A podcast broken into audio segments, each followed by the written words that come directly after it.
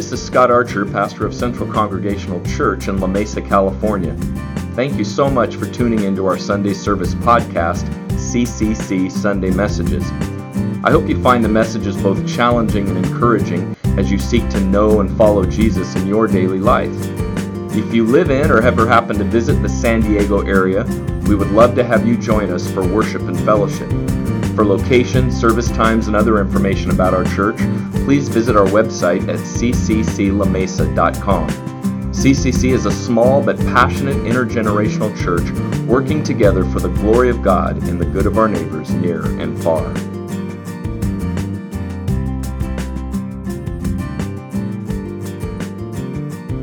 Well, uh, we are going to get back into the Gospel of Mark after taking a, a, week off last week. This week we are in Mark chapter 12. We'll finish chapter 12 uh, this week as we look at verses 28 through 44.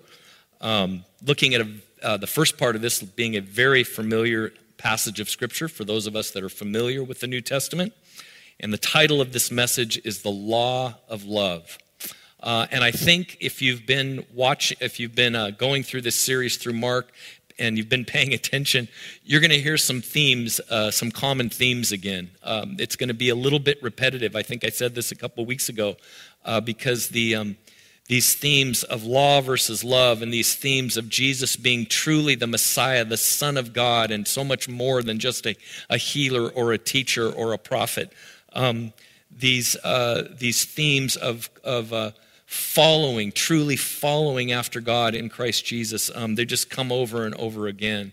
Um, but we are also moving to the climax of Mark's gospel uh, as we head toward um, as we head toward uh, the cross and as we head toward resurrection and the and the uh, the end of his gospel, but really the be, that's the real beginning of the story. So we've got a few more weeks uh, to go through this, and I would encourage you, if you haven't, to take some time to just read through the Gospel of Mark on your own. It's not a real long book. You could read through the whole thing in probably uh, half an hour, depending on how fast you read. But again, Mark chapter 12, verses 28 through 44, as we talk about the law of love. And uh, as we continue in this time of separation and uh, this time of shutdown due to the coronavirus pandemic, um, it's not news to any of us that there's mounting tensions, um, uh, and especially in regard to the stay at home uh, mandate. Uh, there's the tension between the concern uh, for the ongoing loss of life due to the virus versus the concern for the ongoing loss of livelihood due to the shutdown. And man, that's really, people are taking sides and um, sort of really digging in their heels, sharing all sorts of things on social media. News stations are taking sides on that. And uh, I don't pretend to know all the answers. I just know that there's, it sounds like a no win situation to me. And I would hate to be a decision maker right now. Um, but those tensions are real, and they're coming out of a place of uh, and I think we have to be careful not to demonize each other if we have different views, because I think people really care. They care about the loss of life regarding the virus, and they care about the loss of livelihood. And um, so we just, it's a, it's a call for us to really seek the Lord in prayer. But those tensions are mounting and they're there.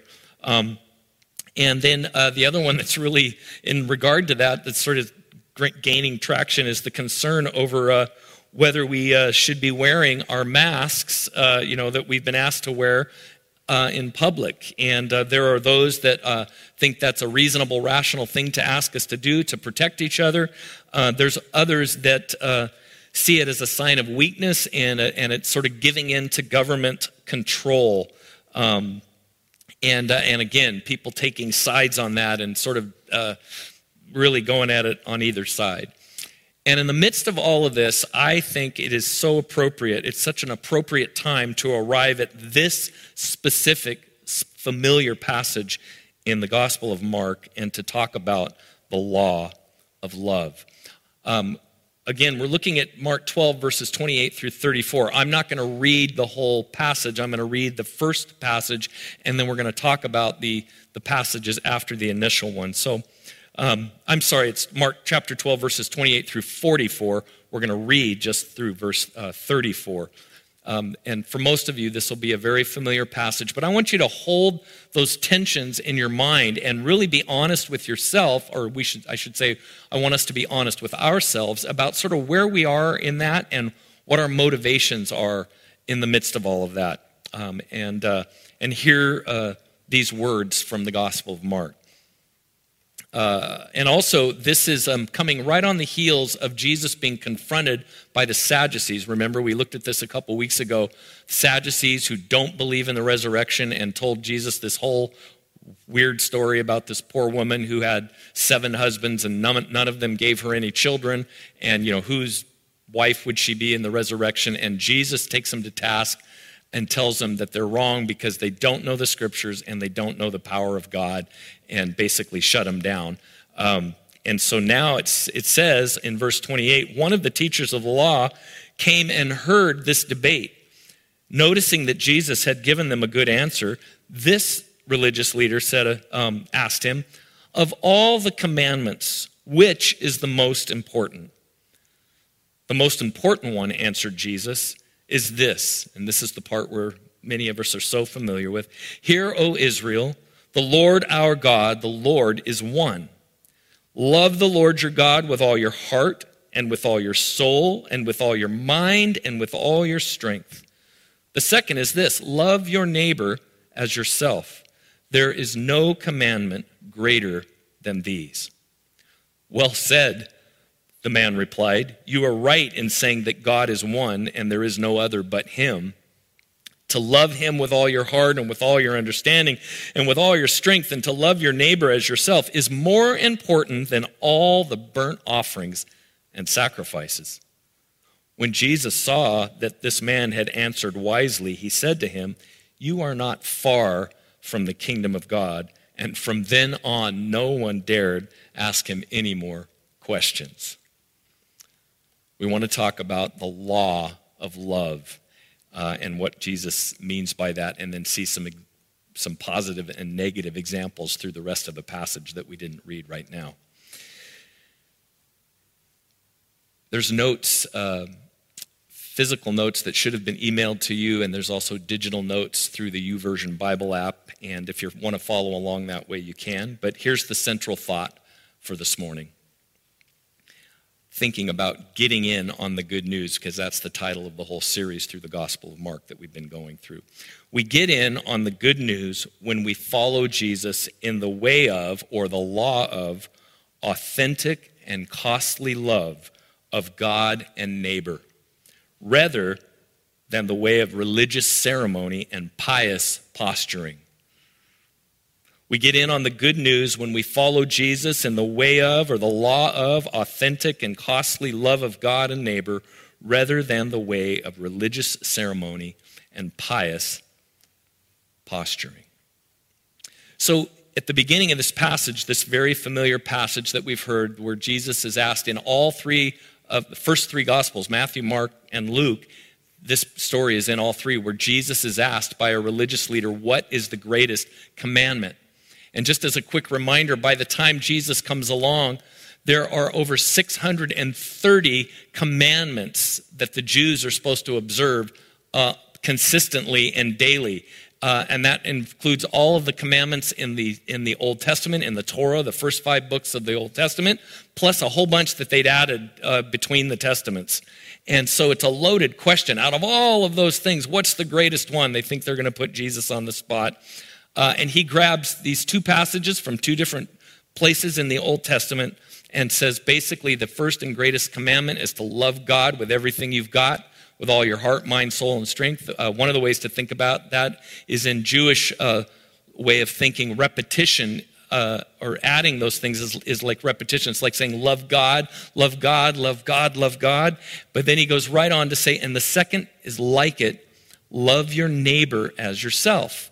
And that really, if you think about it, makes sense because we can't see God. And so, how do we express our love for God other than maybe singing songs and praying prayers? But the real way we express our love and devotion to God is how we treat our neighbors. And so, what we see right off the bat here under the law of love is that love is essential and religion is peripheral and deceptive. What's unique about this passage in Mark is that the religious leader responds to Jesus after Jesus gives his, his answer to the question.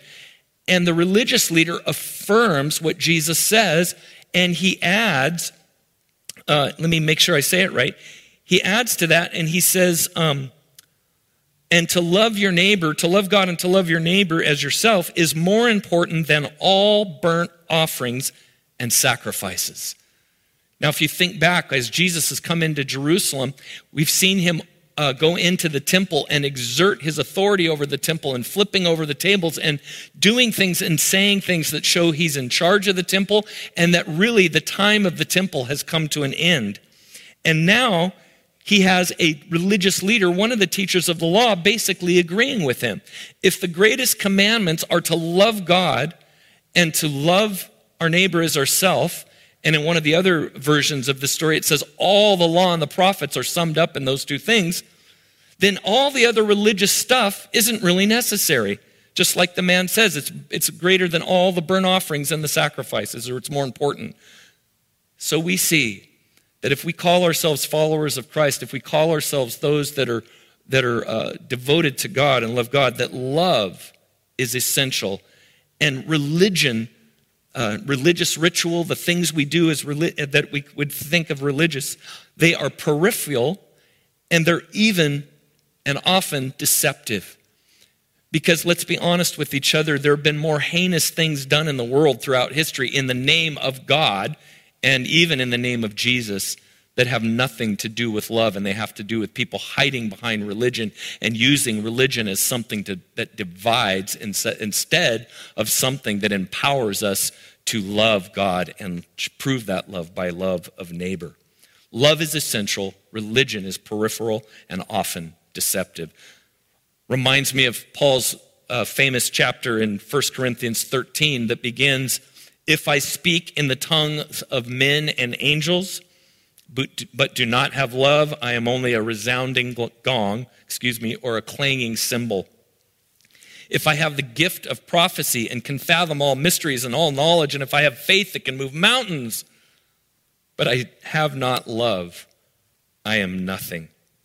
If I give all I possess to the poor and give over my body to hardship that I may boast, but do not have love, I gain nothing.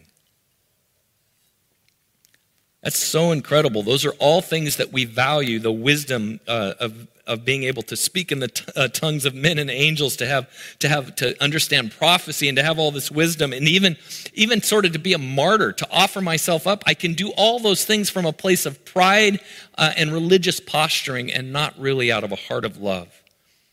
Love is essential. Love Christ like love, Christ empowered, the Holy Spirit empowered love is what is essential. Now, this passage in Mark moves on from this place to uh, another passage that's a little less familiar. And uh, we see, seen all through the Gospel of Mark, Jesus being peppered with questions by the various religious leaders of his day. And they're always trying to trap him and trick him. And he just over and over again, he proves his brilliance and he proves his authority uh, and just makes him look silly again and again with his answers. But now the tables get turned because now, uh, after Jesus answers the religious leader's question, he asks a question of his own, and really it's a riddle. And he says, uh, excuse me, he, uh, he starts to talk about King David. And um, in, in the Jewish history, King David was the greatest king. He was the prototypical king. And he was the foreshadowing of the, of the king that was going to come, that would be the Messiah, that was going to be the final king, that was going to set everything to right. And Jesus says this He says, um, He asked them a question. He says, Why do the teachers of the law say that the Messiah, the anointed one, the Savior from God, that the Jews were waiting for. Why do they say that he is the son of David? David himself, speaking of the Holy Spirit, declared, and now he quotes from Psalm 110 The Lord said to my Lord, Sit at my right hand until I put your enemies under your feet. David himself calls him Lord. How then can he be his son? And it says the crowd heard this and they were delighted because the religious leaders had no idea how to answer him. This is an interesting passage. So he says, he says if, if, if, the, if the Messiah is David's son, how can this be when he says, The Lord said to my Lord? The first word Lord in Hebrew there in your Bible is probably all in capital capital L, capital O, capital R, capital D. And it's the, it's the translation of the word Yahweh that always refers to God. It's like the personal name of God. So the Lord, Yahweh, said to my Lord. That second word in Hebrew is Adonai, which is more of a general term for Lord or master or someone who is over us. And so David, writing under the inspiration of the Holy Spirit hundreds of years before Jesus, says this. He's thinking about his descendants. And he says, The Lord God said to my Lord, Someday I'm going to put your enemies under your feet. And the interesting thing is that the, the ancestor would never speak of one of his descendants and would never use the term Lord, the term master. That would be the other way around. We would we venerate our ancestors. We would consider, consider them the Lord and the Master. So it's this whole riddle. If uh, if he's the son of David, why does David call him Lord? And um, and what we discover in this is that um, Jesus is challenging the Jewish leaders' historical and religious expectations. They're assuming that the coming Messiah is going to be just a normal descendant of King David and is going to operate in the normal ways of the world. Most specifically, is going to be somebody that comes in violence to kick out their final enemies, in this case, the Romans, and reestablish the kingdom of Israel. And what we discover in this is Jesus keeps asserting that he is indeed the Messiah. He is in his human, human lineage the son of David, but he is also the Lord of David because he is truly the son of God. Jesus is the Lord of love who exceeds and upends our trusted traditions and our religious expectations. When we talk about the law of love, when, when Jesus says the greatest commandment is to love the Lord your God with all your heart, mind, soul, and strength, and to love your neighbor as yourself, what we, would, what we will discover if we're honest with ourselves, even if we have a desire to live that way, we don't have the capacity to do it. As 1 Corinthians talks about, even our best efforts are tainted with pride uh, and are tainted with, um, with uh, just all sorts of things that lessen the quality of them and lessen the quality of their love. And what we need to hear is that Jesus is, comes to us from outside human history and he enters into human history. He becomes the son of David, a descendant of David, but he is also and most fully the son of God. And he is the one that perfectly exam, uh, perfectly models what godly love looks like. He models perfectly love of God and love of neighbor. And it's through our faith in him and being filled by his Holy Spirit that we find the capacity begin to begin to really enter into that. It's not in ourselves, it's not in our religious understandings. Jesus upends all of that, and he calls us not to a religion, but he calls us to himself, the one who is greater than the temple, the one who is greater than, G, uh, than uh, David. Matthew, in Matthew's Gospel, chapter 12, Jesus says at verse 6, I tell you that something greater than the temple is here, speaking of himself. If you had known what these, word mean, these words mean, I desire mercy, not sacrifice, you would have not condemned the innocent, speaking of himself again, for the Son of Man is Lord of the Sabbath. Jesus just radically, in a ways that's causing the original hearers, his Jewish hearers, blowing their minds, is just elevating himself over the temple, over the Sabbath, over all of the David, Moses, everybody. He is the great one. He is the epitome of the love of God. And he is the one that teaches us how to love. So that's the riddle that Jesus shares, and that's, that's trying to help us understand where that comes from. The idea, because love is essential and all this religious stuff is secondary and deceptive. And then he goes on to talk about the, he goes right from this and he begins to talk about the rest, all of the religious leaders and the teachers of the law. He says, Watch out for the teachers of the law. They like to walk around in flowing robes, or as we saw earlier, big hair and funky suits and lots of makeup. They like to walk around in flowing robes and be greeted with respect in the marketplace and have the most important seats in the synagogue and the places of honor at banquets. They devour widows' houses for a show and for a show make lengthy prayers. Listen to this. These men will be punished most severely. And when we think about the law of love and we think about uh, religious people, which most of us are, and religious leaders, which I am, we discover from Jesus here that the loveless practice of religion is the gravest evil. The loveless practice of religion is the gravest evil. And let's be honest, brothers and sisters, so much of religion in the world today, whether it's Christian or some other brand of religion, claiming to be about God and claiming all of those things, uh, is loveless. It's, it's uh, personally motivated. It's, it's uh, selfishly motivated. It's used to separate and to oppress. And that's what was happening in the day of Jesus. And he takes the religious leaders of his day directly to task. He calls them out for their hypocrisy, for their showmanship.